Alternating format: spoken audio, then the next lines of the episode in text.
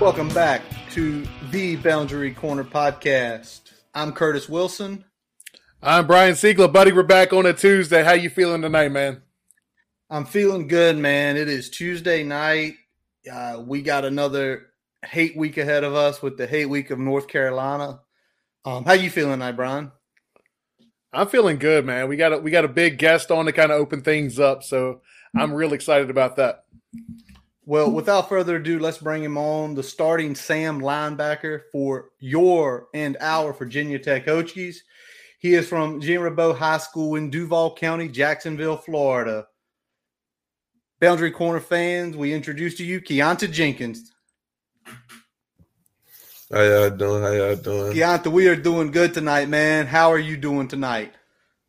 I'm doing good. Blessed to be here, child, on the podcast, man. Man, we really appreciate you taking a few minutes out of your hectic schedule this week. Obviously, little hate week. It's Carolina week. You guys are traveling to Chapel Hill. We really appreciate you taking time. Obviously, we know between school, practice, and all that, you are a busy guy, starting Sam linebacker for the school. We thank you for taking your time to, talk with us a little bit tonight. Yes, sir. Yeah, we're going to lead off with this. The big thing coming into the season is the big position switch for you, right? Moving from safety down to Sam linebacker. So you're 4 games into the position that you didn't really think you'd be playing, kind of, especially at the end of last season, coming at the start of this season. Mm-hmm. But we've seen some really good on-field results so far. How do you feel the adjustment to playing Sam has gone for you at this point in the season? I think it was a great opportunity for me. I think it was probably one of the best things that probably happened for me to get on the field and be able to make plays and just build my resume with my name. The change was different. It was very unexpected, but I tried to make it an opportunity and just take it head on. Absolutely. And obviously, we were chit-chatting right before Keonta jumped on here, and we were talking about that hit at BC where you caught that guy about 7 yards behind the line of scrimmage. Yeah. And Brian was in the crowd that night, and I love what you said. You said when you made that hit and you heard the crowd about how electric it was, man. It was very electric. But what are those feelings like when you're in front of Lane Stadium and you make a big play? How does that feel? Does that take your adrenaline to a level unseen? Yeah, your adrenaline be pumping. You in the terror dome. You make a big play in the backfield, tackle for loss. I mean, the crowd going crazy. Players going crazy, everybody going crazy. It's just a very unreal moment for me. I love that. That's awesome. Yeah, man. Being in the crowd, I mean, you heard the ooh, like it was. Yeah. We saw it coming too. We saw it coming. He was dead to rights before you even got there. So with the adjustments, has it been a lot?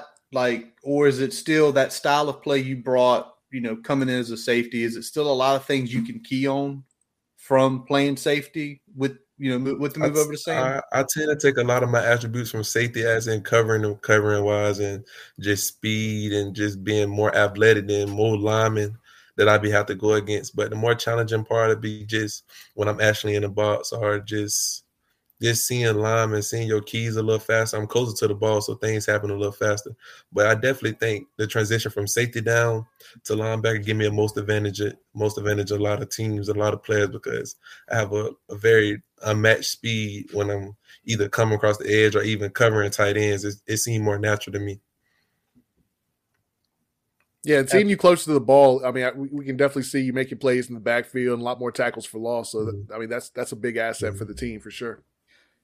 Absolutely. And so far this year, I mean, we've talked about a couple tight ends, and I know against BC, I mean, their guy had a big week 1 against Rutgers. We didn't hear his name called too much, and I know, you were part of that, which is awesome to hear. Let me go with this. Let's talk about last Thursday night just a little bit. Rough loss to West Virginia. After that game, what was Coach Pry's message to the team? Emotional loss, at home, rivalry game. What was his message to you guys in the locker room after that game? I mean, the biggest part I got out of his message was just sticking together, playing together, being one sound, just all believing and fighting all the way to the end. Not just having a will to win. Coach Pry is a very competitive coach, and he wants all his people to be competitive. So just to compete all the way to the end, fight all the way to the end, and just be more disciplined. I think that's probably one of the biggest things too, being disciplined. Has the focus on the competitiveness, does that have anything to do with some of the penalties that we've come up with? Is it just like pressing, or is it just playing kind of outside of the framework, trying to compete that every rep, or is it just a combination of a lot of different things? I think it's just competitiveness and emotion. Competitiveness and emotion take over in big games, and sometimes people rely more on their skills than the technique. But Coach Pry is a big fundamental guy. He preached the technique, just doing the fundamentals and just playing within the framework. And I think once we get that down, and once we all become together and show how important this is and how it changed the game, we'll be a very more productive team. Yeah, I like that. Yeah, and speaking of those penalties, been hit hard by both of those in both of the losses at this point in the season. Has that been a point of emphasis during those Sunday correction practices that you guys have been having? And how have those practices helped in preparing for the next week's opponent? Yeah, during the correction practice on Sunday, it's been very, very emphasized on penalties and how much, if we just take the penalties away and make them earn everything, how much the results will change. So Coach Pry definitely preaches making them earn it, not giving it to them. So we doing that. And I think the captains all came up with a plan to help everybody just notice how important the penalties and how important they changing the games. Definitely in big time moments, late on fourth or late downs on fourth down, that they can change the game. So. And I tell you what, it is showing with this defense. When you guys are forcing teams to drive the fields, they make mistakes. We saw the fumble against West Virginia. We've seen the picks. We've seen the big tackles for loss. We've seen them in bad down and distances. So I love that emphasis, and I love that. I can hear it in your voice, like if we clean this up, there's not a lot of teams that are going to consistently move the ball on us. They're going to make mistakes. They're going to take big losses, and it's awesome to hear that. And it's awesome to hear that it sounds like there's things in place that that you guys are working towards to clean it up. Yes. Let's flip over and let's talk about some of your coaches here. So your position coach is Coach Quinn, one of the new coaches here. Yes. But obviously that same position, we know it's working some with the defensive backs and Coach Pirelli. We know it's working with Coach Marv with the Mike and the Will. What is that dynamic like between those three coaches, since you probably get to see them more on a daily basis than other groups? I think just being coached by all three of them just give me advantage in the learning process, because I'm getting the same coaching with Coach Quinn. Coach Quinn is a very detailed coach with detail, and then Coach Marv just energetic and just playing behind the line of scrimmage and being a force and being a hammer. Then you got Coach P with just how he coaches, just easy to understand him. So, I watch film with the safeties a lot, and I watch film with the linebackers. I like getting feedback from everyone just to improve my game. So I definitely go to all three coaches for help with anything that I need, and they all give it to me. I absolutely love that. Chris Marv talks about bringing the hammer down, and Coach Prelude, he was one of the originals back when we told you like 95 was like our first year. Coach Prelude owned those teams, and then a guy. How is he looked at? Because you guys are of the age. Coach Prelude, when you were younger, was still in the league. He's got that ring with the Saints, where Is he one of those guys when he speaks? Is it kind of like does everybody's head turn in the room because of who he is, as an originator of DBU, and then all that time in the league, and now he's back coaching at his alma mater? Yeah, Coach P got one of them voices when he talk, everybody just listens. Everyone just listens. And he, with his experience in the league, he know what it takes to be great. He played here. He played on championship teams. He played on very good teams. So he know what it takes to be great and to get the VT as a whole and the VT defense to where it need to be to win games. So we take all our details and all the information that he give us, we take it in and put it on the field. Man, that awesome. That is awesome. I mean, it's just awesome because you just feel that with Coach Prelude. Let's talk a little bit about Coach Quinn because, you know, obviously he is your specific position coach. Yeah. Is he as genuine behind the scenes as it seemed publicly? I mean, we always see him out there, you know, breaking bread, Hokie style. The man is finding, you know, the diners. He is the diners, drive-ins, and dives king of Virginia Tech Twitter because he's asking. I mean, he's being genuine. He's asking us fans, like, you know, I'm in Richmond today. What's a good spot? What's a good local spot I can try? Is he like that behind the scenes? And you know, I think Coach Quinn probably one of the coaches who he is every day. He the same guy every day. I mean, and then definitely with the eating spots, I'm a type of person where I don't eat out a lot. I don't try different.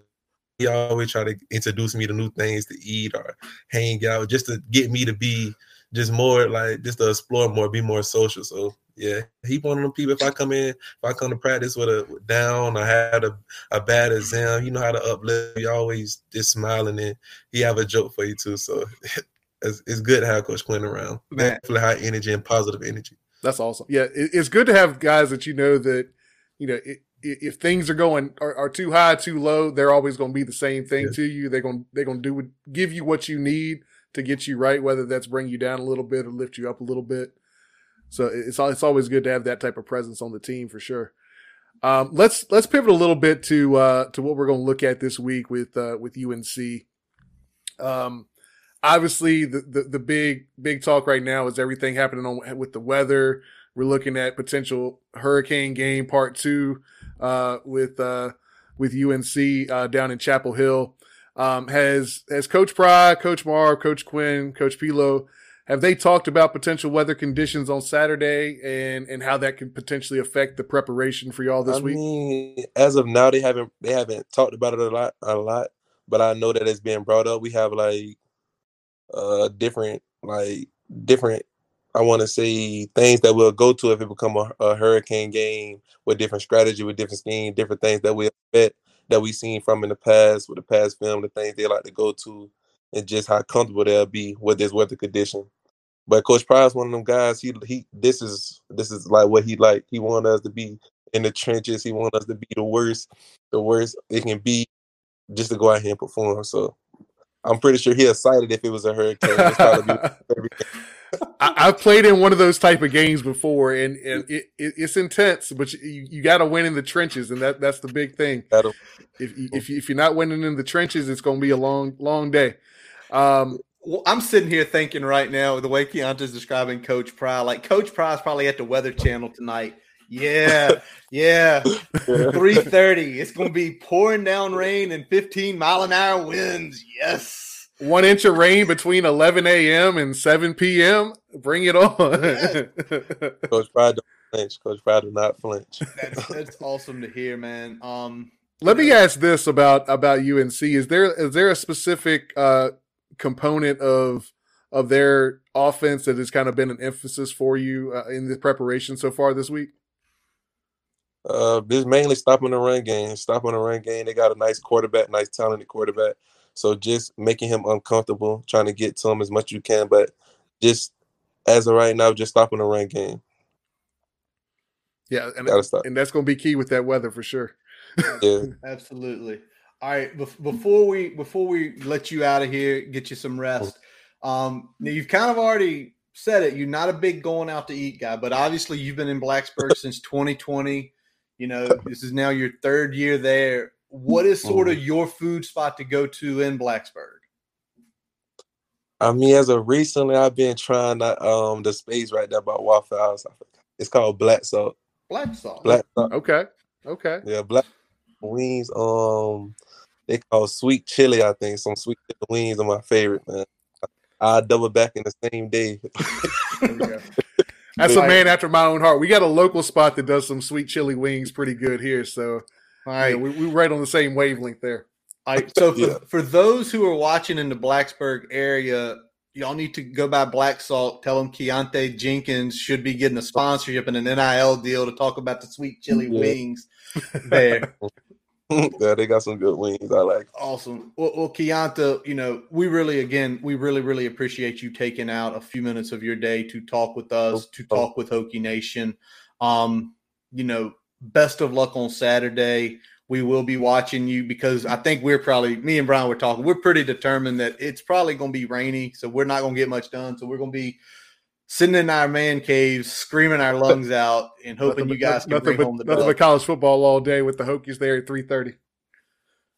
I mean, we'll feel the energy, man. We'll feel the energy from Chapel Hill. We're good. Awesome. Well, Keonta, you continue to do what you do, man. You know, play hard, play smart, and continue to be that sort of, you know, like talking with us tonight, man. You know, it again is appreciated, and we can see that not only does playing football for this school mean a lot to you, but this school in general means a lot to you. And, you know, we really appreciate that, man. And you take care of yourself, and hopefully next time we're in Blacksburg, we'll look you up. All right. Thank you. Thank you for having me. I'm very blessed to be on the podcast. We're blessed to have you, man. Contact. You have take a good care, night. Man. You too. If you haven't heard about Anchor by Spotify, it's the easiest way to make a podcast all in one place. They have tools that allow you to record and edit your podcast right from your phone or computer. When hosting on Anchor, you can distribute your podcast on listening platforms like Spotify, Apple Podcasts, and more. It's everything you need to make a podcast. And best of all, Anchor is totally free. So download the Anchor app on Apple or Android, or go to anchor.fm to get started. That's ANCHOR.FM. Now back to the good part.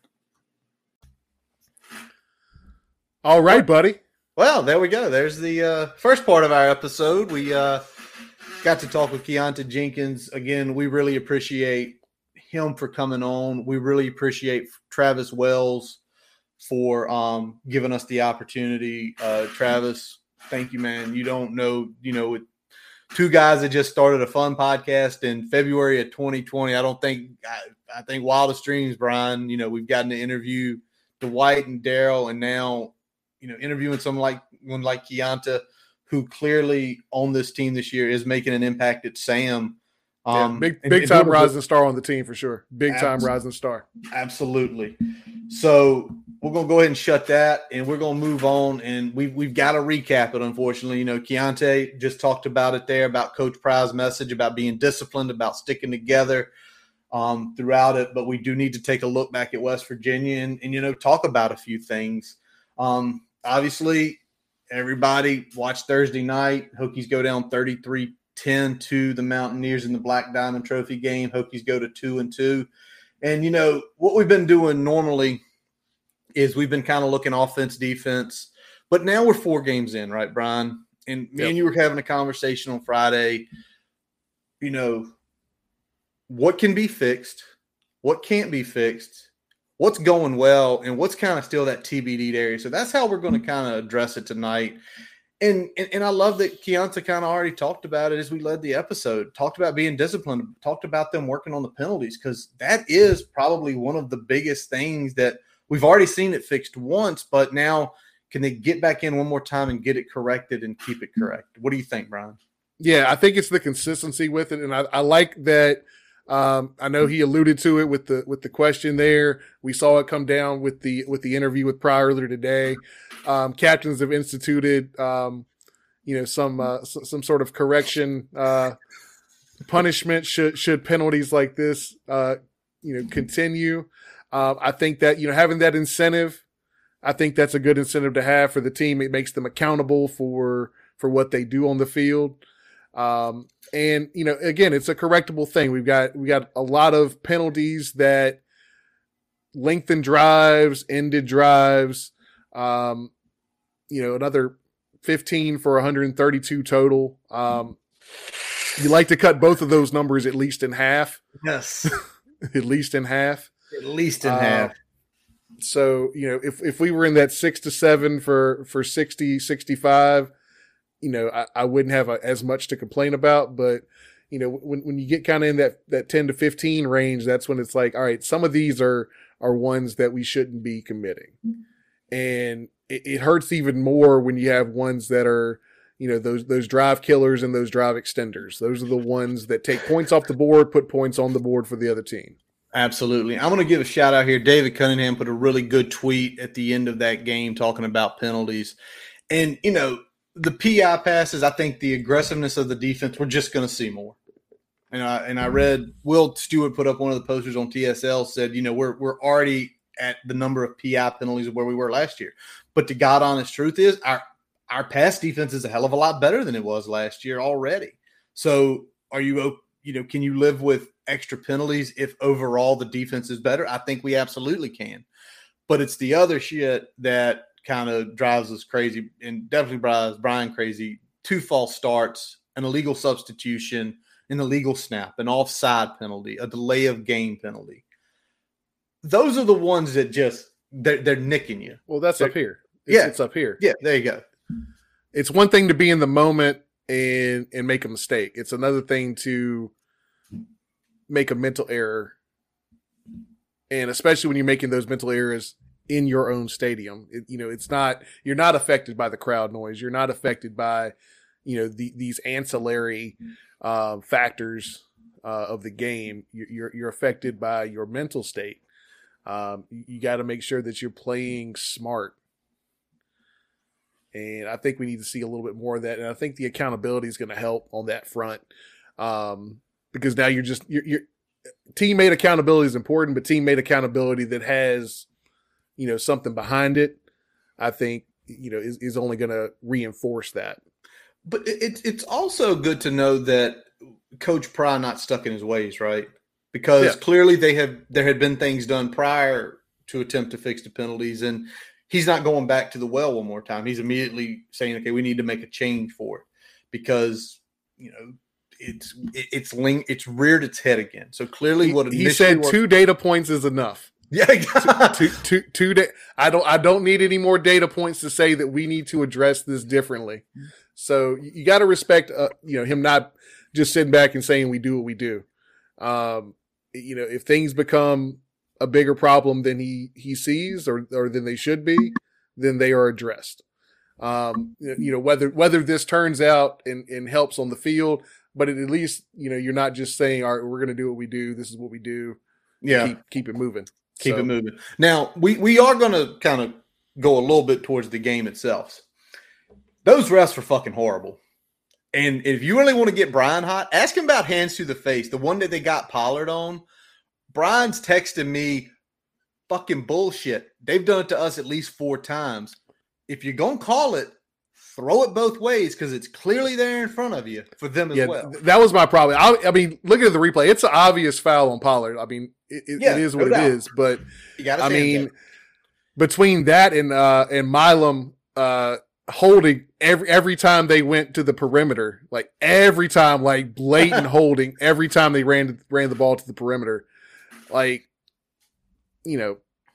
flags are flags, mistakes are mistakes, but call it both ways. Call it both ways. And then don't call bullshit because that personal foul, roughing the QB on Dax, it was bullshit. Daniels in his motion to throw, Dax did nothing but shove. He didn't drive him to the ground. He didn't follow with him. It was simply he was doing exactly what you're taught to do, drive. He didn't do anything illegal. He didn't do anything dangerous. But it seemed like on 4th down, that was the time to throw the flag. It wasn't. And even though I think at that point in time it was a 6-point game, they would go score the touchdown and turn it to 13. It was a momentum swinging flag. Do I think we could have drove the field and potentially taken the lead? Probably not. Our offense did not look good on Thursday night. Especially in the second half. I mean, at least the first half we had some moves, we had some chances. The second half just looked dreadful. The second half we had scoring opportunities. Oh, sorry, the first half we had scored opportunities. We put 10 on the board. The second half, Yeah. So, I just don't like that. Like, because you're essentially taking every opportunity the defense has away, because that being a penalty basically makes every quarterback just say, well, I'm going to throw it because if he's going to throw the flag, whether I complete the pass or not, we're going to get a first down. So, yeah. All right, let's go to something else. And it's actually – I loved having Keonta on because some of the points we're talking about, it sounds like they're already addressing. And it's talking about the pressing of the players. And one of our good buddies, J.J. Singleton, chat with him all the time, put a little something out there. Brian, you sort of echoed it. And it basically – when he says Price saying that the players start pressing, he's basically saying the players are realizing that individually they're outmatched. And when they quit working together, what was Keonta talking about? Staying together, working as a team. That's when the game plan crumbles. And, you know, the question is, we saw it in BC. You were live at hand. I watched every snap of the game here at the house against BC. They didn't press against BC. No. They just let that game come to them. And to this point, definitely the best both sides of the ball has played. Yeah, I mean, you talked big about trusting your technique, leaning on your technique instead of, you know, pressing too hard to make a play. If you lean on your technique and you're playing within the system, you're going to put yourself in a position to make a play. You don't need to kind of play outside that framework. Yeah, you might get one play where you blow something up, but if you keep doing that consistently, you're going to, you know, make a stupid penalty or be out of position because you trust your instincts too much instead of what the offense was telling you where the play's going. You know, there are a lot of things there where, you know, little things that one or two players are doing a few plays here or there, and all of a sudden, you know, it's not quite going the way you want to. And, you know, you couple that with how much that defense was on the field in the second half, and that's kind of why you saw, you know, a tight game balloon kind of late as we went down the stretch there. Yeah, absolutely. And, you know, we were struggling on the interior defensive line anyway, so I think, to your point, when those guys were trying to press, slightly getting out of position, you played the offensive line. I'm sure there were – when you saw an interior defensive lineman get out of position, it was – you licked your chops like, well, now I can easily drive you off your spot and we're going to be able to open lanes up. Or sometimes run themselves out of the play where I get an extra block. Now exactly. I've got now an extra man is blocked because somebody ran themselves out of the play trying to be a hero. Yep. So again, I think we've seen quickly already with the penalties, kind of like the pressing, we saw the team press 2 games. We've seen the team kind of not press for 2 games, and the results are, you know, the proof's in the pudding. Let's flip over this, because this is something, you know, Pry seems like one of those guys. He is very self-aware, and we've talked about game management. You know, one of the big things he did, he said it straight out. He did not call a good 2-minute situation at the end of the first half. And I got from that was him making the decisions of they were playing the out-of-bounds ball, not using the middle of the field, potentially using timeouts, draining the clock a little bit more. I see him saying about that. Also see him saying how he actually called defensively. So, you know, somebody who's already kind of – it's the old, you know, if you know yourself, you can conquer the world. It seems like he knows himself. He's already knowing where his errors are. Let's see how that's fixed, especially in those 2-minute drills and crucial where he's got to make decisions, not only calling the plays, but, you know, how we attack at the end of the half here. Yeah, and, you know, I didn't mind being aggressive with the pass on some of those down. But as we said, as we were getting further into that drive and as we got to third down, let's get ones that are definite completions. So even if we don't get the first down and convert it, you know, the clock runs, we get more time off of it before we punt down and give West Virginia less time to have another drive and get some more points before half. And the same goes in the other direction, because obviously there was a couple big plays there that kind of got them in the position where they could score. So, you know, I like owning it. I like saying, hey, we can still get better. You know, the staff can still get better. It's still a work in progress. Everybody's still working to try to get this thing up into a well-oiled machine, and it's not there yet. We saw that against West Virginia. I think we've seen that in the first 4 games altogether, where BC is probably the best 3-phase, you know, plus coaching effort that we've seen so far. The other 3 games, there are a lot to work on, and I think recognizing that and putting things in place that can help with that are a good sign of where we're heading. But we got to start seeing some of the results too, right? Absolutely. We've got to see the results there. And I will say one thing, and I don't know how it didn't get reviewed. The punt by Peter Moore near the end of the first half, They gave it a touchback. I think that needed to be looked at because that ball looked like it went out about the 2-inch line. It wasn't challenged. I don't know how that, you know, I feel like in college you can challenge anything every play's looked at. But well, I mean, that was a change of possession, so it should have been automatically reviewed by the booth. Yeah, but it was it's what I don't like sometimes about TV productions because you looked at – when I looked at that play, it was like – I don't know if you felt like I did. I saw it. I'm like, holy crap, he just pinned them down at the inch line. Like, you know, and they were running the ball good, but when that – but we had got them a couple times in the backfield, and it's like, is this a momentum changer where we get aggressive, someone blows up the play, but they never showed anything. We never saw it. Yeah, and it wasn't that classic one that you see where it actually hits the fucking pylon. Like, usually that's black and white. You know, this was something that, from the angle and the production that we had, it looked very close, like it went out just short of the goal line. But exactly. We'll never know. You know. We'll never know. TV producers don't show us. A couple of the other things, and I think we talk about that game management, and I think he may have kind of showed his cards a little bit when we went for it on 4th and 1, and he says, this is a team that has to get those 4th and 1s. This is a team that, you know, when we get down inside the 30, I think if it's 4th and 1, I think we're gonna be going for it a lot this weekend.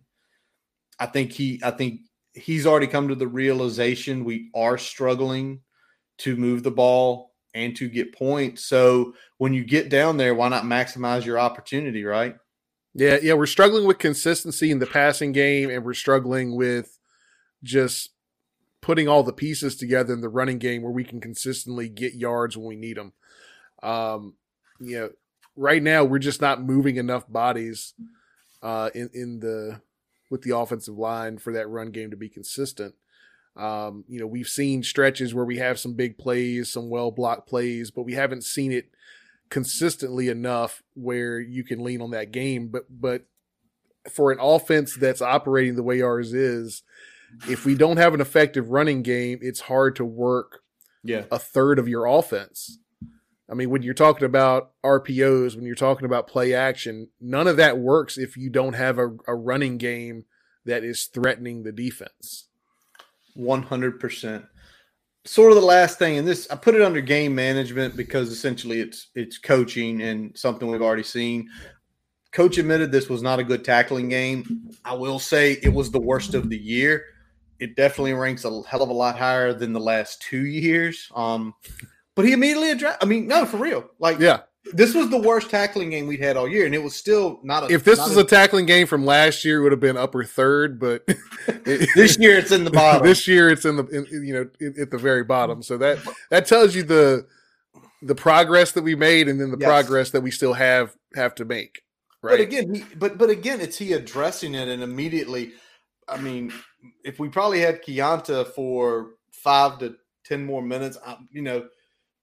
Again, we were blessed to have him on, and you know we probably could have talked to him for 45 minutes, but we're gonna ask some good questions and let him go about his day. It probably would have got into were the tackling drills a little more intense this week, because from that presser Thursday night,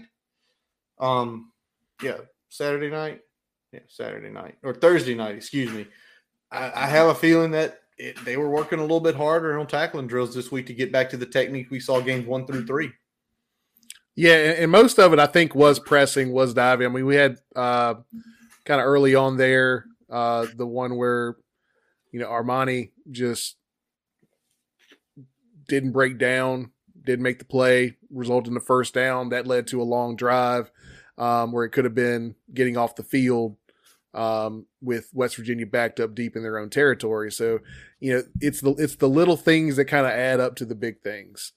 And I think if we clean up those little things and again, lean on our technique, like Keonta was talking about, like Coach Pry talks about, we're going to see some improvement on that front.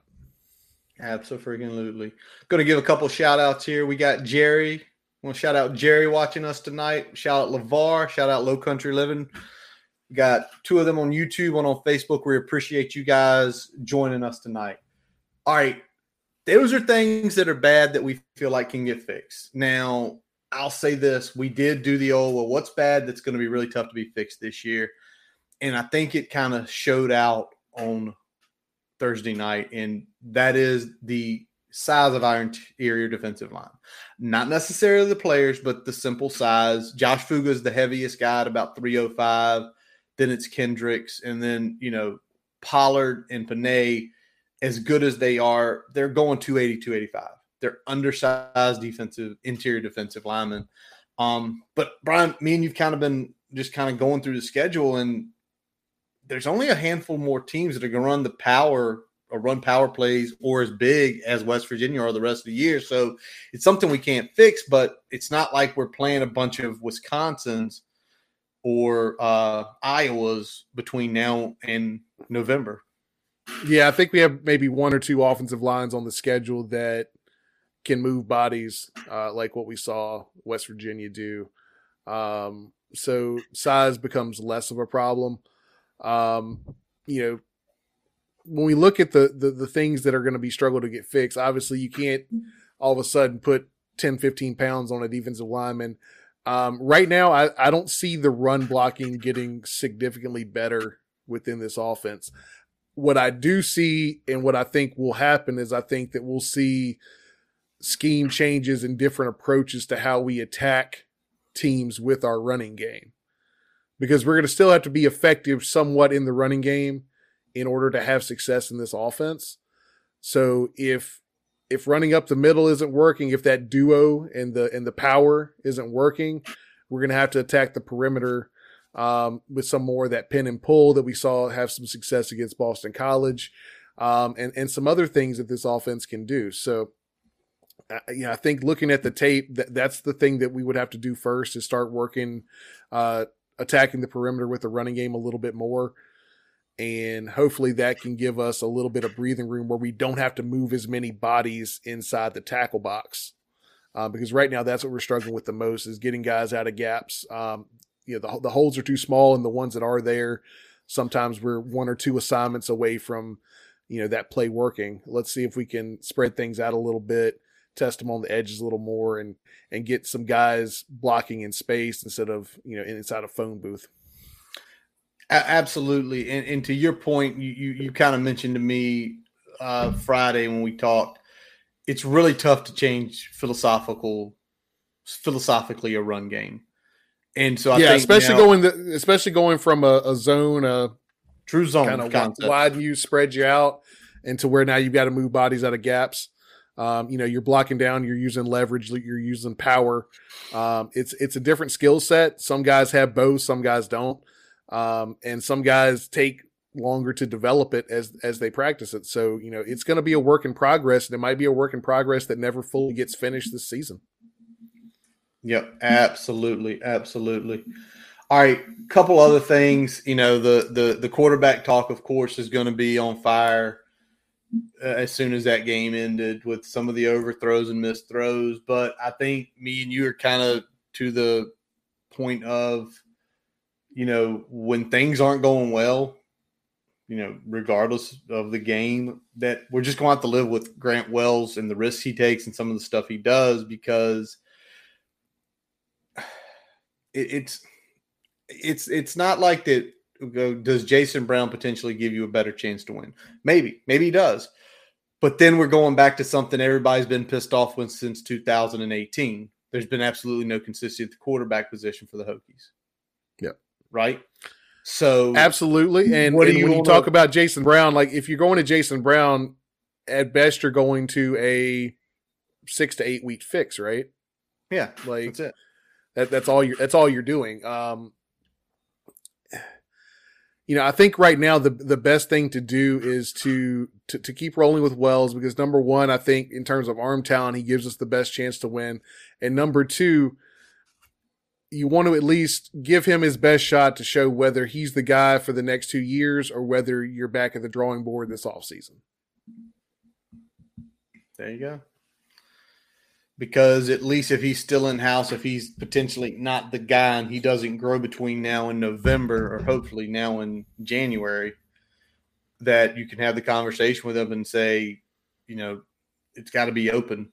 Like, you did not do enough to set yourself apart for potentially other guys we can potentially bring into this. Yeah, and, I mean, when we look at, his play, you know, he's made some good plays. There are moments where you're like, all right, I can see this working. But then there's moments where he, you know, locks on to a receiver, his primary right out the gate, doesn't really ever come off of it, makes the throw, even though there might be some checkdowns there or a second or third read that might be coming open.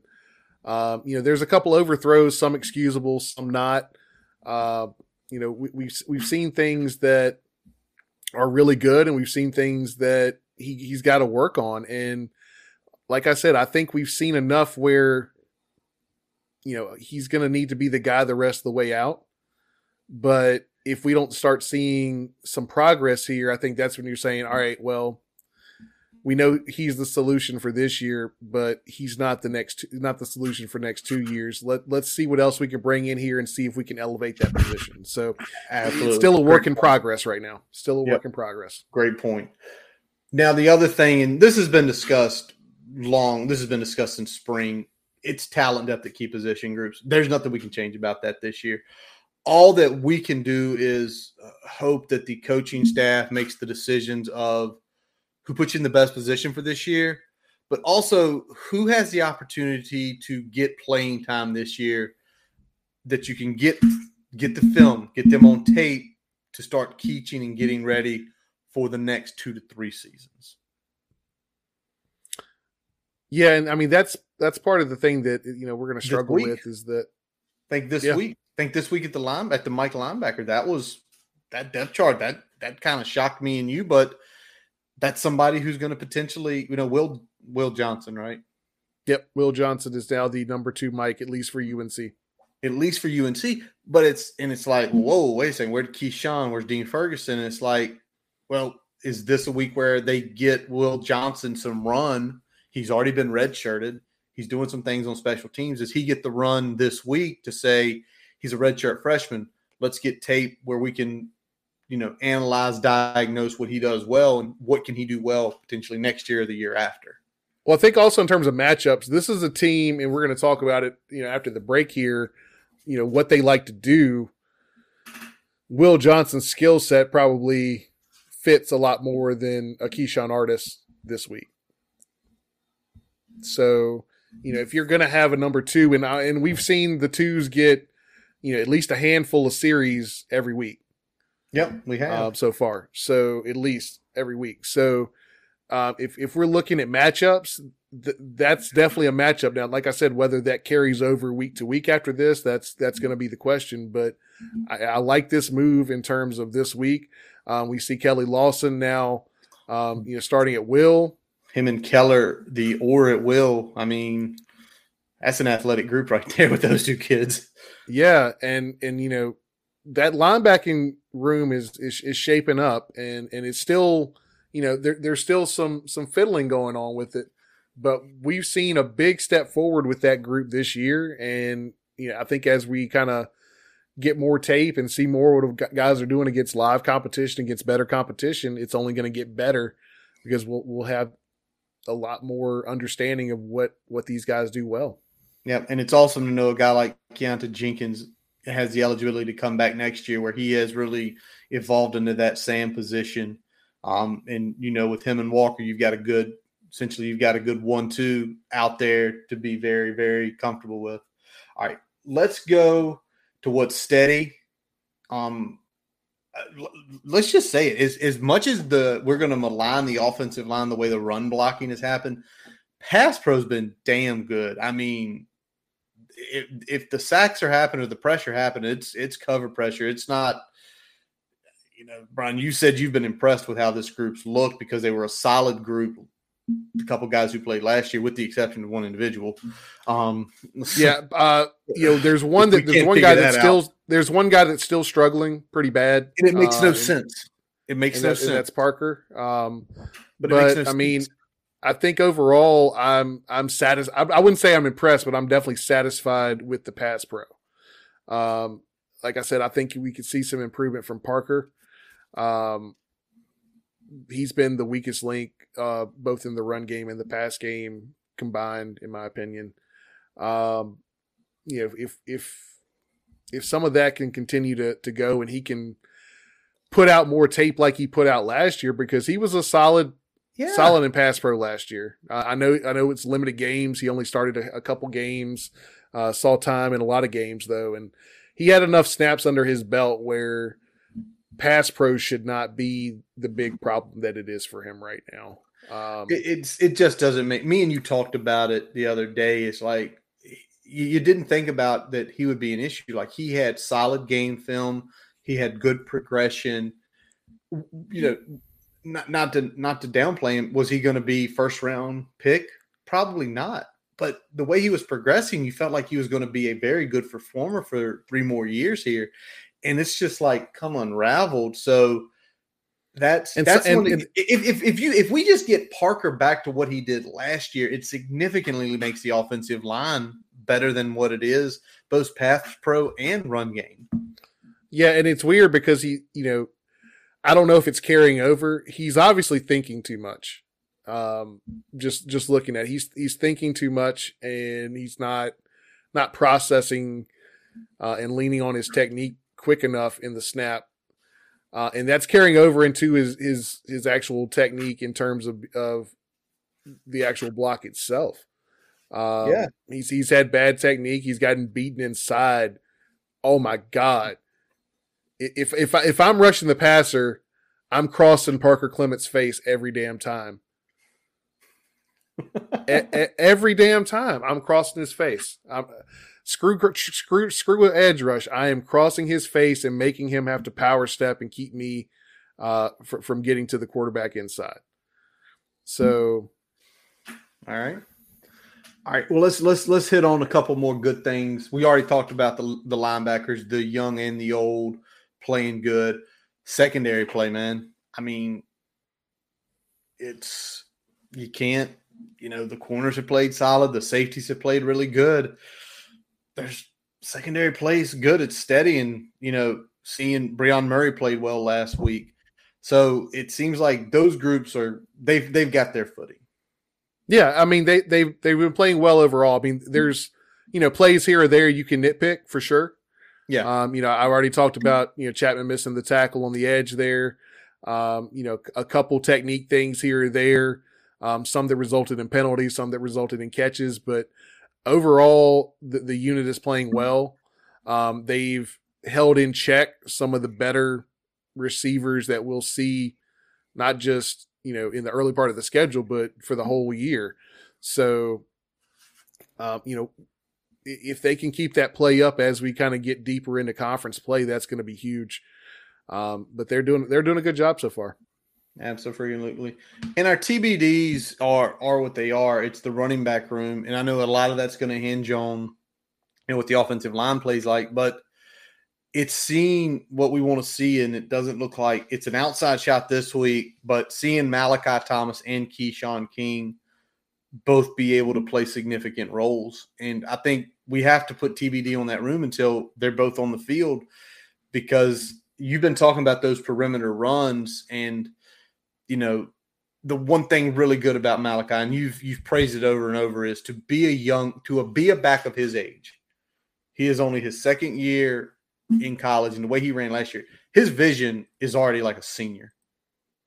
Yeah, he's got really good vision. It's not like Khalil Herbert level vision, but very few are. No. But it's really good, especially for the experience that he's had in the offense so far. You know, a little bit more vision is going to help this offense. I mean, it's the difference between a 1 or 2 yard gain and a 4 or 5 yard gain on a lot of these plays that we're looking at. Just picking the right lane, picking the right alley, setting the block up better. You know, there are little things that can help this offense to have a little bit more consistency. You know, we're not going to see significant or drastic change happen just because Malachi is suddenly inserted into the offense, but we might see again those small things where we're now no longer playing from behind the chains on second and third down.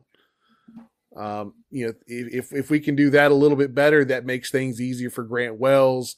Now they've got to honor the run and the pass on those third and shorts versus those third and longs.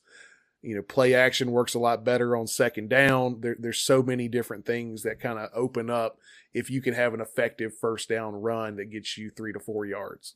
Absolutely. And when we look at the wide receiver room, we're seeing, you know, guys take steps, right?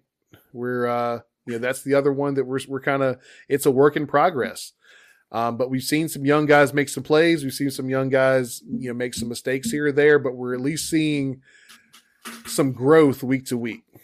We saw growth. Christian Moss, you know, make some good plays against West Virginia after having a big day against Wofford. Step up in competition a little bit, we still see his presence in the offense. So that's a positive sign, positive takeaway. You know, we saw Blue that had some opportunities against West Virginia, a couple that he wasn't able to capitalize on, but there were some opportunities there where he was getting open, where he was getting in a spot where he can make a play in the offense. So there's some positive momentum in that group, but there's still a lot of TBD. And pivoting back to the running back room real quick, when we talk about Malachi coming back, now you've got two guys that you can count on, and I think that's when you start seeing Bryce Duke being used in a few more packages. So that's my hope, is that because of Bryce Duke's skill set, I think what he can do on the perimeter and will help us, because that's where we need to start getting a little bit better at attacking, to take a little bit of pressure off the interior offensive line. So if Bryce Duke can get some more run because of guys like Thomas and King that you can lean on a little bit for the rest of the workload, that's only going to help us long term. Absolutely, Brian. So obviously a lot to unpack, obviously a lot of things that, you know, we know we can't do anything about this year. It's going to take time. It's going to take development. It's a lot of things we know if we clean up, we can become more competitive in every game we play from now until November. So hopefully we start seeing these things. And again, talking with Keonta earlier tonight, sounds like the coach has already put things in place, which is what you want to hear. We're not trying to do the same things. It's 4 games in. Certain things aren't working. Let's change it up. All right, Brian, before we get into our main topic tonight of Know the Enemy North Carolina, we are going to take a quick pause for a message from our digital partners. As we take a quick break, we'd like to tell you about getting your free website report from our digital partner, Grassroots Digital Marketing Studio. They'll tell you how your website ranks on Google, on-site SEO, and social media. No commitment to buy anything. You can get your free report by visiting grassrootsdigitalstudio.com/free-website-report. Now back to the episode. All right, so now let's begin Know the Enemy UNC. And Brian, it's an easy place to start. We start with their offense, man. And let's talk about the man under center, under the shotgun snaps. Drake May, the quarterback, a 6'4", 220-pound redshirt freshman. So he is pretty much a baby out there, out of Myers Park High School in Hunter Villas, North Carolina, down near Charlotte. 2021, he was a 5-star quarterback. He was a top 25 player. He was a top 4 quarterback. He was the top player in the state of North Carolina. And I tell you what, so far this season, his statistics, he's living up to it, man. Already thrown for over 1,200 yards, 16 touchdowns, 1 pick. Has a little wiggle in his game, closely, you know, averaging just over 4.5 a carry. So when you turn that tape on, and you had some really fun games to watch this week with this offense, what are you seeing out of Drake May, and what potentially could we do? Yeah, so what I'm seeing, I mean, he's really quick at reading what the defense is giving him and taking what's there. That's probably his biggest attribute in terms of being a young player. He's really good at identifying what a defense is doing and taking what the offense kind of has at play there. He's a good athlete, probably a little bit better athlete than we saw from Sam Howell last year at UNC. But the difference is he's very decisive when he takes off and runs. So, you know, when he goes, he goes. He's very decisive with it. There's no questioning whether he's going to take off. He reads it. If it's not there, he's up. He's making a play. He's trying to get the first down with his legs, and he delivers an accurate ball at all levels of the defense. So he can throw a deep ball. He throws intermediate. He throws short. Probably some of the short accuracy is probably the biggest thing he could work on, but he can make all the throws at all the levels of the defense. And, you know, footwork, pocket mechanics are probably the things that he could also work on the most, kind of get sloppy, especially when he's feeling the rush. And he does, again, much like a couple other quarterbacks we talked about this year, he does take unnecessary hits when he breaks the pocket and tries to make a play. So, that might be an opportunity where, we get him to the ground and get him to where he's out of his game a little bit. Well, I hear those last two things, and I feel like that is there's your key, right?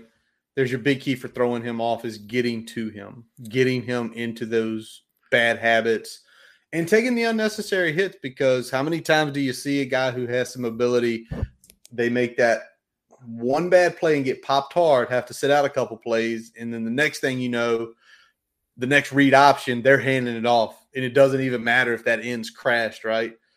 Nah, I'm not taking another hit tonight. Like, that didn't feel good. Yeah, yeah.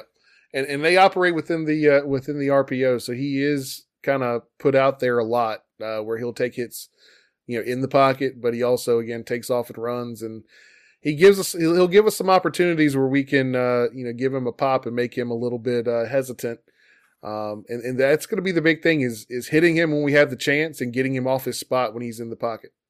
Awesome. All right, so there's a little bit on Drake May, the Carolina quarterback. Let's flip now to, obviously, even though the guy's only played 2 games, Josh Downs is second in Carolina in receptions, which is crazy because he only played the first in the game versus Notre Dame. The 5'10", 175-pound wideout out of Sewanee, Georgia, at North Gwinnett High School, 4-star when he came out in 2020, top 120 nationally, top 25 wide receiver, and top 15 in the state of Georgia, which says a lot about a player. And again, only 2 games so far this year. But again, like I said, already second on the team in receptions, already leading the team in touchdowns. What do we need to worry about with Downs? Because I know he's a little bit smaller of a guy. Pretty much everything but deep down the sideline. He works out of the slot a lot. That's primarily where he's going to be running routes. And he's great at running routes, great at changing direction, great with the ball in his hands after the catch. He's going to be the primary offensive target between the 20s, and he's going to be also the primary red zone target. And he's not really used as much as a deep threat, but they will run him with some seam and some fade, but not a ton of stuff deep down the sideline. But when you get in the red zone, look for the fade, look for the corner, look for those plays where he can kind of use his athleticism to get open and high point the ball and bring it down for a big play. Absolutely. So, again, he was out a couple games, and we're not going to talk about any more wide receivers tonight because we're going to talk about a tight end next. But also keep your ears open for Kobe Paisor. Kobe Paisor leading the team in receptions. And another one, J.J. Jones. J.J. Jones, bigger guy, averaging almost 20 yards a pop. So, depending on what kind of weather we're playing in, you may or may not hear from those guys. But Antoine Green is their deep threat as well. So, I mean, they've got weapons all over the field. But, when you look at the one that can hurt you everywhere, it's Josh Downs. And Josh Downs makes everybody else's job a lot easier because of everything that he can do. Yep. So, let's flip and let's talk about, obviously, Downs played Florida A&M, played last week against Notre Dame, but he missed that App State game and he missed Georgia State. And in those games, Brian, you looking at the tape, you kind of said they were going tight end heavy. And, one of the tight ends they targeted a ton was Morales, Kamari Morales, a 6'2", 245 tight end out of Buck Lake, Florida, Lincoln High School, 2019 3-star. I mean, already, in those games with Downs out, he had – 10 receptions. He's already had 10 receptions for over 140 yards this year. And it really looked like, give credit to their offense, with Downs going out, they sort of like looked between the numbers and were very successful doing it with their tight ends. Yeah, they definitely kind of filled in the gap with what Downs was doing with 2 guys, Maris and Morales. Morales, probably the better overall target in terms of being able to do a little bit more within the offense. They leaned on him heavily when Josh Downs was out. Good hands, but not really physically dominant. And this is a guy that's more of a kind of a joker tight end, not necessarily a blocking asset. He will block in space pretty well. good stalk blocker, but not somebody that you're going to line up in line a ton and just try to move bodies in the running game. So definitely a very pass focused asset for that offense. Yeah, and the game last week against Notre Dame with Downs being back, definitely didn't see as much of him. So obviously they could be changing up things this week because obviously, Downs had a really good game against Notre Dame. So could they go back to Morales versus us? And again, it's funny, we got Keonta this week and a lot of talk is about that position, but if he can play like he did against BC and hold down another good tight end, that helps the Hokies. All right, buddy. Now to the fun part. This isn't a very good offensive line, is it? No. I don't know if they're as bad as we are right now in terms of all the pieces, but they're struggling pretty bad.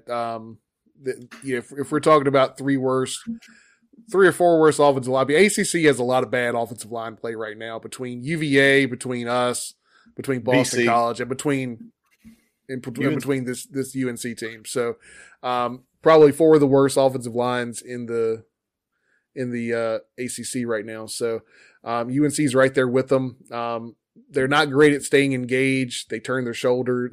Their shoulders get easily turned in the running game, creating those penetration lanes to really mess up that rushing attack.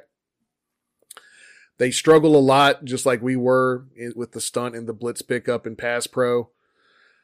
Some of their deficiencies are mitigated by scheme and by what May's able to do with his talent, his decision making, and ability to throw the ball, and ability to make quick decisions and get the ball out.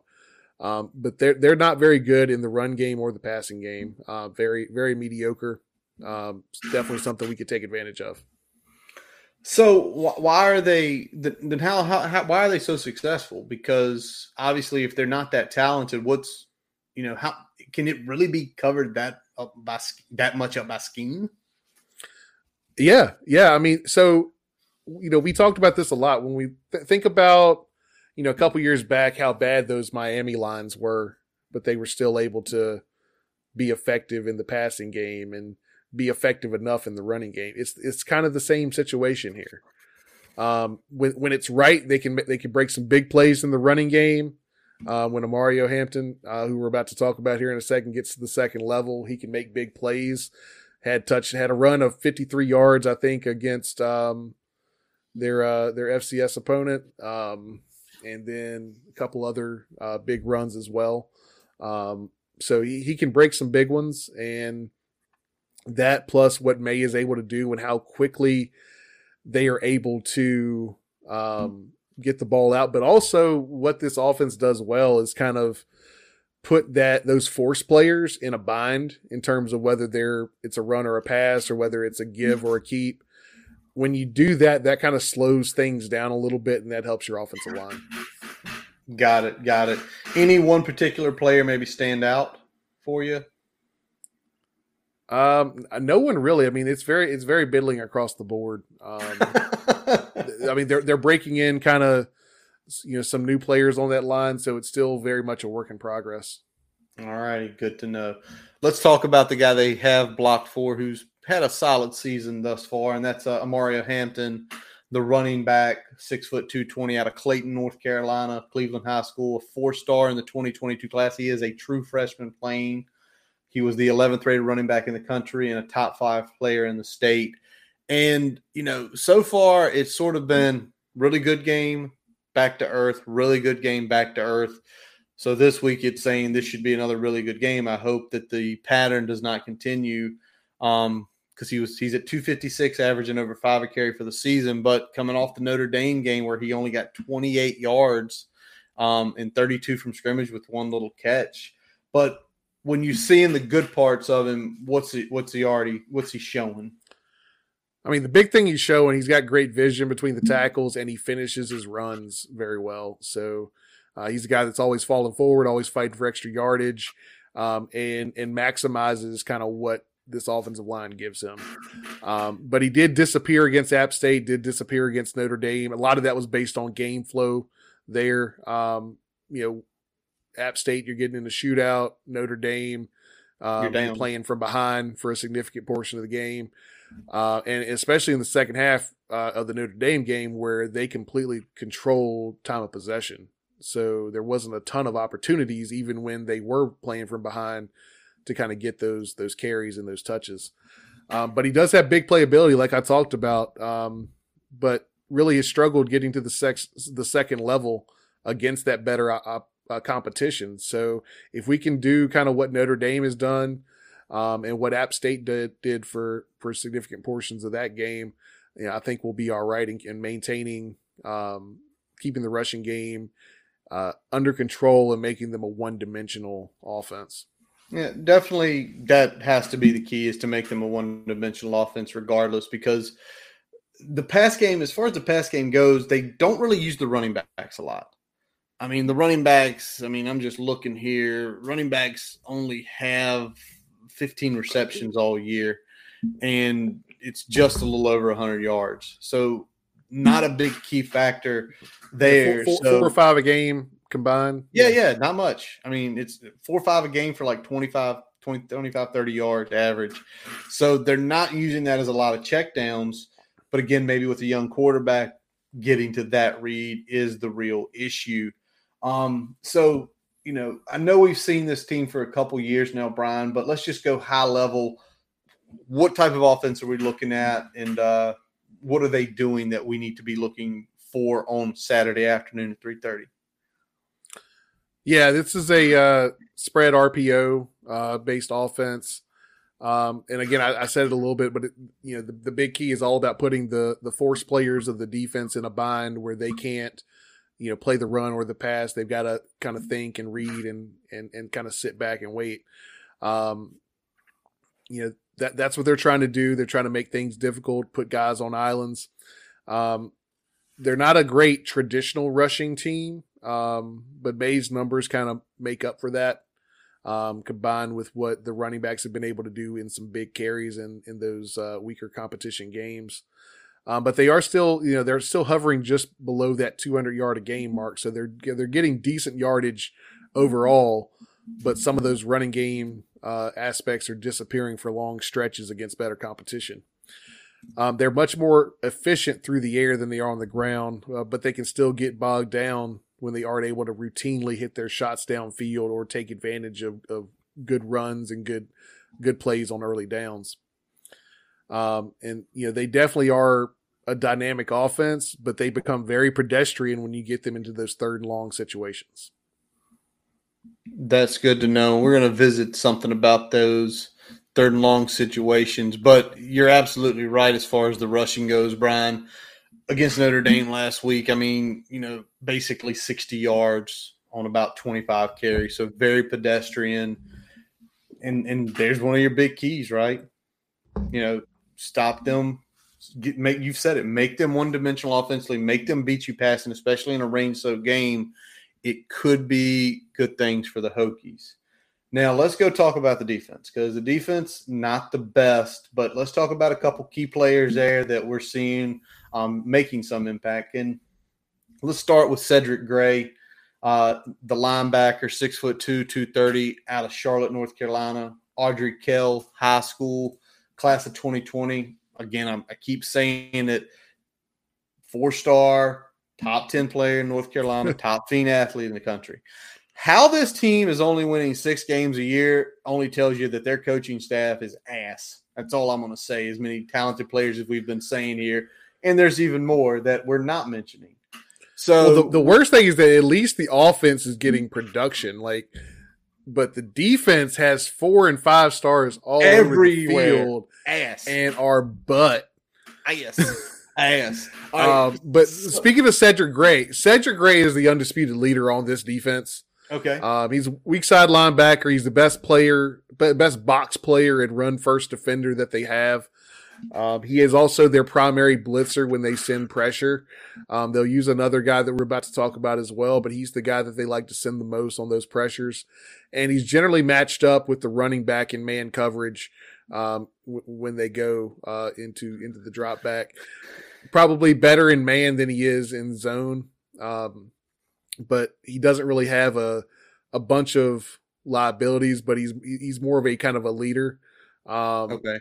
He's not elite in any key areas, but he doesn't really have any deficiencies either. His leadership and kind of what he brings to that front is probably his biggest attribute. Let me ask this, because you say he is the guy carrying running backs out of the backfield. Does he have the kind of athleticism that can keep up with guys like Keyshawn King if we decide to go out and run some flats and maybe run some wheels, run some angle routes where Keyshawn is explosive? Keyshawn is athletic. I mean, he did a decent job of matching Chris Tyree for a lot of the Notre Dame game. He did get a few gains, but he wasn't necessarily getting beat where Tyree's running up the sideline. The only time that a running back caught a big ball in that game was when they put two out there and threw away from Cedric Gray. So okay, that's the only big play they had with a running back in the passing game was when they went away from that. So got you. Well, and Gray himself, he, like you said, he's the leader and he's leading this team in tackles, 47 total tackles, 3.5 for loss. He has a pick. He's, he played a little last year. He's deflected passes. So, like you said, it sounds like he has a really well-rounded game. Now, let's talk about the other linebacker that caught your eye on the tape, because I was looking at somebody else. You texted me and said, let's flip to this guy. Power Echols, all-name team, first of all, Power Echols. Big time. 6 foot 225, also from Charlotte, North Carolina, from Chambers High School. 2021 class, 4-star, top 200 player, top 20 linebacker, number 13 in the state of North Carolina in power so far this year. Also well up there, getting 37 total tackles, 3 tackles for loss, couple sacks. What's Power showing on tape? He's good at making plays against the run when he plays with anticipation, trusts his reads, and kind of gets up in there. But he's below average in coverage, especially in man. So this is something where we might be able to create some mismatches with guys in our game. He does a good job in blitzing. He's probably the guy that they send on blitzes the second most in this defense. Middling when it comes to block shedding and tackling. He'll miss some tackles here and there, and can get confused and influenced by motion and window dressing when he has coverage duties. That big pass to the running back that I'm talking about, there was some window dressing, some motion. He got caught up in the wash, and next thing you know, he let a guy get behind him. Big touchdown that kind of extended that lead and kind of put it out of reach for UNC, where they were playing big time catch up there in the fourth quarter. So has some ability, but makes a lot of mistakes. That's kind of the big takeaway for him. Got it. All right, well, let's flip and let's take a look at a member of the secondary that, if you have followed Hokie football the last few years, you were all too familiar with, and that's Cameron Kelly, the free safety, 6'1", 210, out of Oscar Smith High School. If you don't remember, he was originally committed to the Hokies long time ago in 2018. And then he flipped to Auburn, who he signed with in the class of 2019, where he was a 4-star, top 10 player in Virginia, top 247 player. But he did make it through Auburn spring. He then flipped to UNC after signing with them, and he is now there at Carolina, where he actually played as a freshman in 2019. This year, starting at the strong safety position, 20 tackles, no picks, no sacks, no tackles for loss. Is he doing adequate, or could they potentially bench him? So he's also their punt returner. We'll put that caveat in there. He is not a very good tackler at all. Okay. He is food in the open field. That's something that he is food. We can absolutely take advantage of his ability in the secondary if we can get the ball out and have to force him to make a play in space. He's a little bit better when he can kind of come up and get a fit early in the snap. If he's late and he's kind of on an island, he's cooked. And He's improved his coverage, particularly man coverage, so he looks a lot better in coverage than he's looked, I think, the last probably 2 years that we've looked at tape on him. But I'd say he's more dangerous on special teams than he is on defense.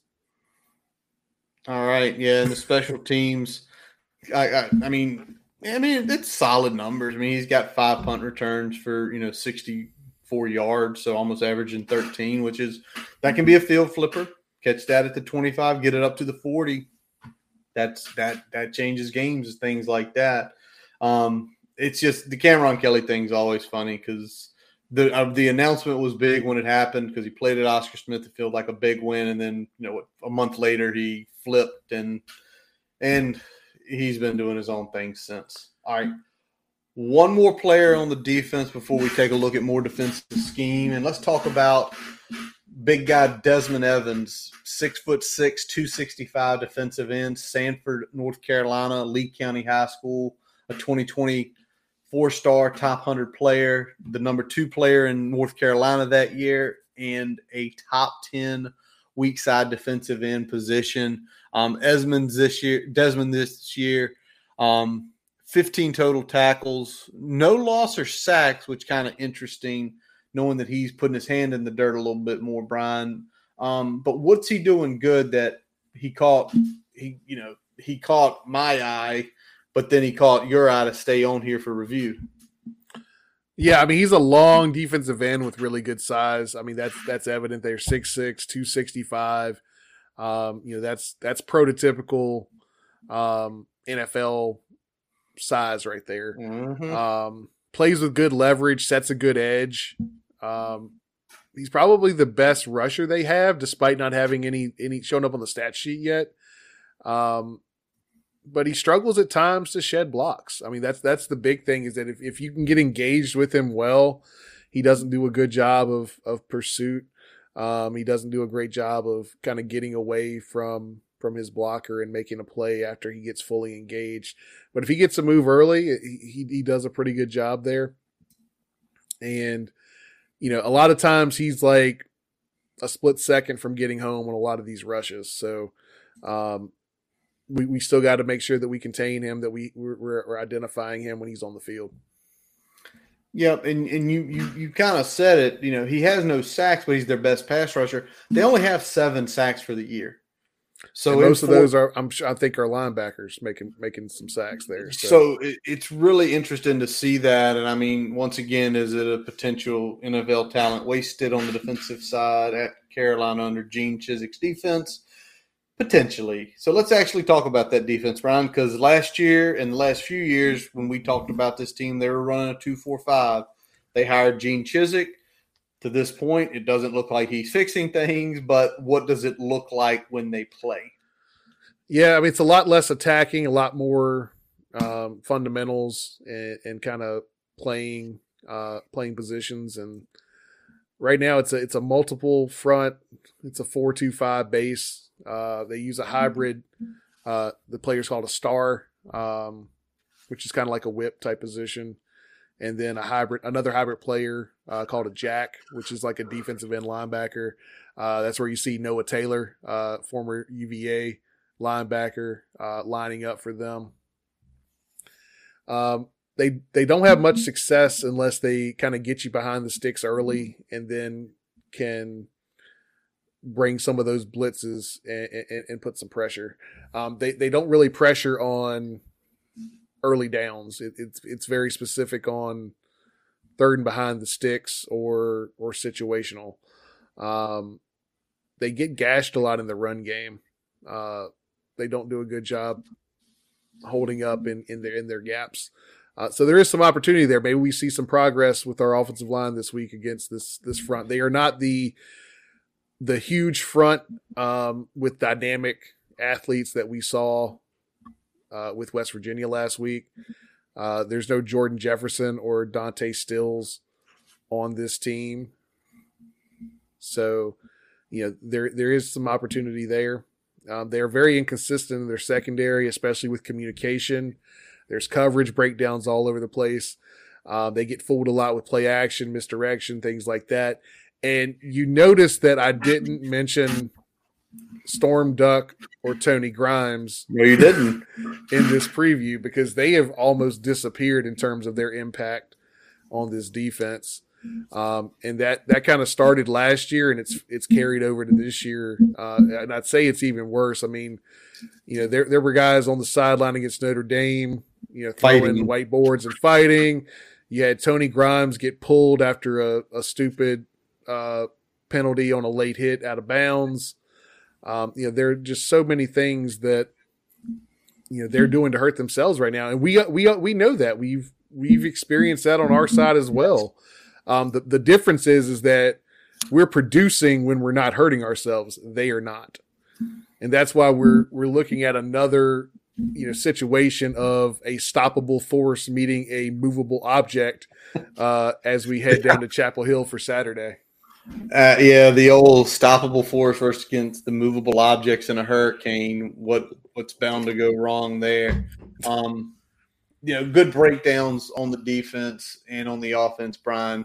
And after seeing your notes and then looking through things, I feel like we got some keys out here that it's got to happen. And I mean, the first key I look at this week is the Hokies running game. You've already mentioned how this is not a good defense, and the proof's in the pudding. I mean, North Carolina's giving up over 216 yards running per game. They're almost giving up 5 yards a rush. They're 123rd in the nation. And the honest truth is, if we can't get the run game going this game, then it's probably not going to happen this year. Maybe against UVA late in the season. Their defense isn't looking great either. But, like, this is your chance, right? This is the chance to the plays that we feel like we need to find the bread and butter on the outside, the pin and pulls. Some of those things, maybe even some jet sweeps. I know no one wants to hear it. Curtis said a dirty word. But tell me that running a jet sweep at like Keyshawn King potentially couldn't break some big plays this week, especially how they run.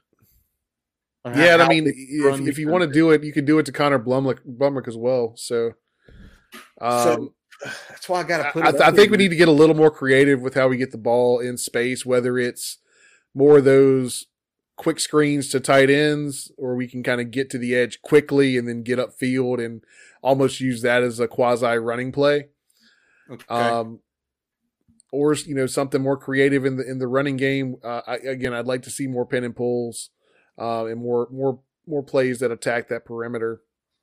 And I think we'll see more this week, just because, being honest, you know, even with players, 4-man fronts, regardless of what the guys look like, 4-man fronts are a little bit easier to design runs against than 3-man fronts. So, you know, I think we'll see a little bit more consistency this week just because of that. Yeah.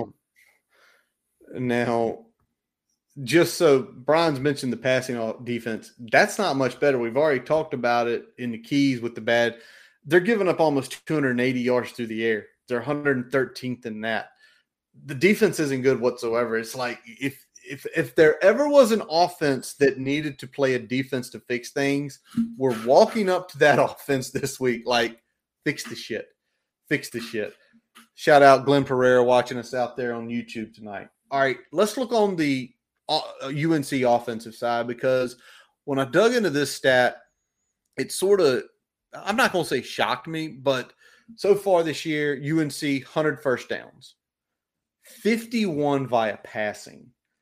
Yep. And when I think of that in a potential wet, sloppy game, the wind's not going to be howling as bad. They're saying 10 to 15 up to 25. And you've said it already a couple times tonight, Brian, with how they're leaning on the pass. And yeah, when I see a team over 50%, that's how they get their first downs. You take away their run game, I mean, you can key and potentially maybe jump one. Yeah, if we can take away their run game and they get a little hesitant throwing a deep ball, and we're forcing them to have to dink and dunk the whole game, I think that plays into our favor, because that's when we've seen May make some of his mistakes. That's when we've seen his technique get a little lax there. So if we can do that, that bodes well. Again, you know, they've had 51 through the air. What was, I think 30 some running, and then they've had like 10 or 12 through penalties. To yeah, kind of get 51, to that 100. 51 through the air, 10 on penalties, 39 rushing. Yeah.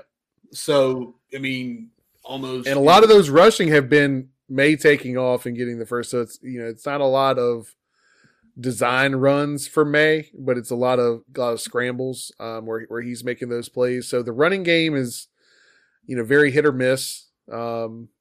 If we can contain that, if we can control that, make them one dimensional, you know, make it where they're not able to, you know, press our force players into having to make a decision. If we know, okay, well, the keys are here, this is a pass play, this is a run play. That lets them play with a little more technique, a little bit more freedom there. So that's going to be key. And, you know, we talked about it last week. It's another one this week. Hokies red zone D versus UNC red zone offense. Absolutely. I mean, and you saw on the tape and you mentioned it, they get inside the 20. They are super aggressive going for it. This team hasn't kicked a field goal inside the red zone all year. Yep. So think about that. They've been 14 trips, 13 touchdowns, one they didn't get anything. So, and then I remember I saw that stat, and I was like, Brian, what's the tape showing? You're like, they get down there, they say, screw it. Yep. I think they went 3 or 4 times on fourth down in the red zone and, you know, have only missed on one of them. So, you know, they're going to be aggressive. They want 7. They don't want to settle for 3. Well, the way their defense is playing, they have to play for 7. Yeah, yeah. Now they've been in a lot of games where they felt like they needed as many points as possible, and they have needed as many points as possible in just about every game. I mean, you know, no disrespect to Florida A&M. I mean, Florida A&M put 26 on this team. Yeah, Florida A&M is, I mean, they're best and average team in the division they play in. And, you know, Brian, we talked about UNC, and you guys look at the Hokie stats inside the red zone. Believe it or not, it's been a strength. You know, only 12 possessions inside the red zone this year. Half of them are resulting in field goals, 4 of them touchdowns, 2 of them stops. So basically you're looking at 3/4 of the possessions getting down into the red zone are basically ending with 3 or less for the team that's playing the Hokies. So, I mean, something's got to give there, right? Either they've got to get something's got to give. Either we're going to get them off the field, or they're going to start putting touchdowns in there for us. So, you know, hopefully with the way that we're playing, if we can avoid those penalties that give them some extra chances there, I like what we can do there. All right. Last one we looked at, and Brian already mentioned the offensive line is kind of garbage. UNC's allowed 12 sacks this year. They've allowed 3 in each game by each team. So that's no disrespect to App State or the Georgia Southern team. They gave up 3 to them. They gave up 3 to Florida A&M, and they gave up 3 to Notre Dame, which begs the question, Brian, should the number be like 20? Like if Drake May was a statue, would that be doubled? If he's a statue, it'd be more. If he wasn't making the decisions as quickly as he is, there'd be more. Like this could be significantly worse than it is. But the way they play and the scheme they have helps them avoid some sacks by default. So the fact that they still have 12 is, I think, indicative of how that offensive play is going right now. And it's not good. It's, again, one of the worst in the country at giving up those type plays. All right, so they're your key for the Hokies to hopefully get the win. But now it's prediction time, Brian, and we're back here again. We have to make predictions every week. So I led last week. I missed. What do you say this week? Well, I think this is going to be a sloppy, messy game. I think we do a good job of turning them into a one-dimensional team, but I think they do get some points on us. I think they do score some touchdowns on us. I think we actually forced them to kick one field goal, though. I've got them getting to 24, and I think we make some improvements on the offensive side this week. I think we do some good things considering the conditions on that side of the ball this week, but I don't think it's enough. I think we end up with 17. So I've got UNC 24, Virginia Tech 17. All right. I'm not too far off from you, Brian. You know, all the stuff we're seeing offensively and defensively, we saw the defense essentially hold a team that was averaging 520 yards, just under 100 or just above 100 yards from their normal, only give up 26 points. And the funny part is they gave up 10 in the last 15 minutes against West Virginia. So I think the game's going to be competitive, but I've got to lean UNC on this. I think they do punch it in a couple extra times in the red zone, and our offense just can't keep up. 28-20 Carolina in this case. But they're caveats, right, this week because of how bad the conditions and how bad the UNC offense is. Yeah, and you know, taking into account, you know, we might clean up some of the penalties and miscues that we had last week as well. So if you take that into account, if we can rush for 150 yards against this team, if you put that on the stat sheet, if you go out there and are able to establish any type of consistent running game and be efficient, if not explosive in the passing game, I think we just need to be efficient in the passing game. If we can do those things against a defense that's going to give you those opportunities, and if we can take advantage of them, then we've got a chance here because I think our defense is good enough to keep them in check. I don't think they're going to go out there and explode for the same type of points they've done, not only this year, but you know, overall. I think if we can hold them in that, you know, mid to upper 20s range, then we have a shot here. Absolutely. And again, with it being a wet, yucky game, the ball's definitely going to bounce funny. And again, I think we just look for improvement, right? We look for those things. Jenkins talked about with us at the beginning of the episode about cleaning up the penalties, about discipline, playing together. It's things like that are going to get further. We're losing games. We're not fighting on the sidelines, right? Yep. They're hanging in it together. So, you know, going to be interesting to see how it goes. All right, Brian. So let's talk about our big screener for the week here. I'll lead with this one. It's going to be 7:30. It's going to be in Death Valley. Top 10 matchup of ACC teams, Clemson versus NC State. Likely to be on the back end of a hurricane when that game kicks. I think that's what they're saying, right? It's going to be slowly moving away from Clemson as the game comes in. NC State's a 6.5-point dog. And with this one, I think NC State's going to cover that 6.5. I think this is going to be a war like it was at Wake. I got to watch the last quarter and a half. That was such an entertaining football game in every sense of the word, Wake and Clemson. But I think Clemson's going to get them in the end with something fluky. I think it's going to be like a 31-28 game, and Clemson wins in the closing minutes with, you know, whatever they've had stuck up there for the last decade. Yeah. My big one is going to be the big neuter, man. Kentucky Ole Miss. Brian's already planning knowing that he's not going to be able to do anything outside, any yard work.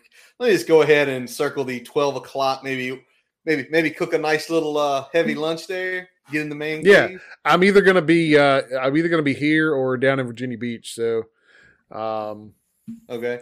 Depending on how quickly the weather gets into town is going to determine whether we take a trip down there to my in-laws this weekend or not. But either way, there's going to be football on a big screen somewhere. And it's going to start at noon, and it's going to be Kentucky Ole Miss. Ole Miss home favorite, 6.5 points. I'm taking Kentucky in the 6.5 here. I think Ole Miss probably wins this one. But I like Kentucky to hang in there and keep it close. I think we'll see Tay have another big game for Kentucky. But I think Ole Miss just has a little bit more firepower that's going to close it out in the end. Yeah, but I think the Stoops defense will keep them in there, but that is going to be the one thing is we know Lane can scheme the hell out of things on offense and exploit just enough times to beat elite defenses. Couple other news and notes. We didn't hit it earlier because we were running a little late.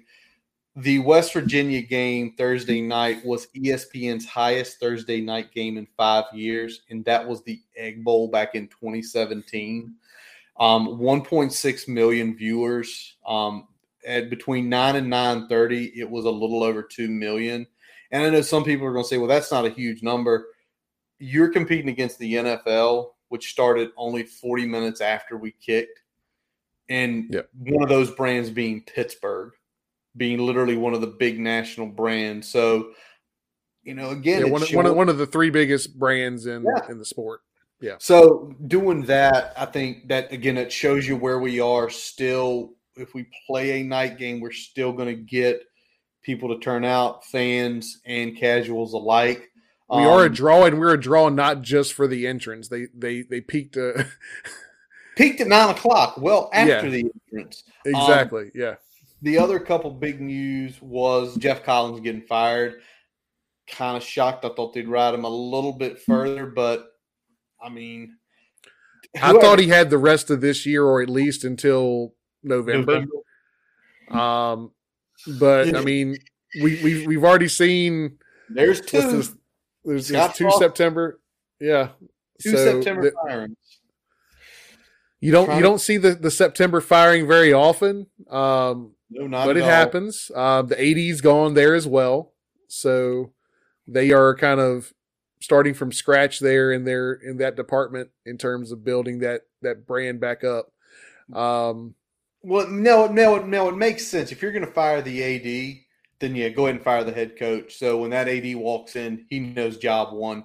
And actually, he can sit across the table from you in the interviews and tell you who he's going after and what he's going after. Well, you could see that they need a different vision. It wasn't just, can I bring in a guy that's young, has energy, can recruit, and can put a competent team out there. That wasn't enough early. I think Collins didn't really conform to the role as well as they thought. I think there were times where, you know, the coaching staff hurt themselves just as much as the opponent did. But at the same time, I think they're looking for a completely different direction at this point, because I think they see they can't just go back to a Paul Johnson, academy style offense and have success, but they also can't just throw the flavor of the week, offensive minded spread system in there and just, plug and play. They had some good players that came in there initially. Gibbs. Holy moly. Gibbs. Yeah. And Jeff Sims. But they never were able to put the full picture together. And we're a pretty sizable rebuild. They are literally the hurricane took the house into the ocean rebuild. Yeah. I mean, seriously, it's like literally you're relaying the foundation there. I mean, and Collins had a big job. I mean, going from how they were recruiting on offense to what they were trying to do with the spread. I mean, we're seeing it now with an opponent we play with, Wofford. They're trying to do the same thing right now, and it's not going well at all. And you talk about square peg, round hole. That's very much, I think, what was happening there. There wasn't a plan to ease from one system into another. It was very much this is what we're doing. Get on board or not. And I think just there wasn't enough success and there wasn't enough trajectory that said we're moving in the right direction at this point where the product on the field was acceptable anymore. There you go. Brian, I'm looking here at CBS Sports. Looks like some games are getting moved to Sunday. Eastern Washington and Florida. UCF, SMU. No change to Wake Forest, Florida State yet. South Carolina and he ECU. Threw the ultimatum. Clawson threw the ultimatum out there, though, so we'll see if he stands by it. Well, I mean, it is what it is. South Carolina and – oh, this is sucks. South Carolina – or excuse me, South Florida and East Carolina originally scheduled to kick at Raymond James Stadium are going to go to Boca.